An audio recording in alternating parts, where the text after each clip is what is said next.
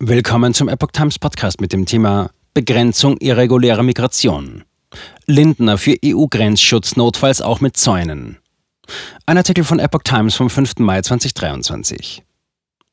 Um die irreguläre Migration in die EU zu begrenzen, kann sich Bundesfinanzminister Lindner die Errichtung von Zäunen an der EU-Außengrenze vorstellen.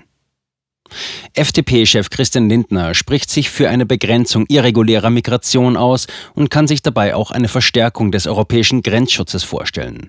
Ich glaube, dass, um Kontrolle herzustellen, auch der physische Schutz der Außengrenze in Betracht gezogen werden muss, sagte er den Sendern RTL und NTV. Auf Nachfrage benutzte er zur Präzisierung das Wort Zaun. Er sei dafür, wenn zugleich die Möglichkeit humanitärer und qualifizierter Einwanderung rechtlich erleichtert wird, fügte Lindner hinzu.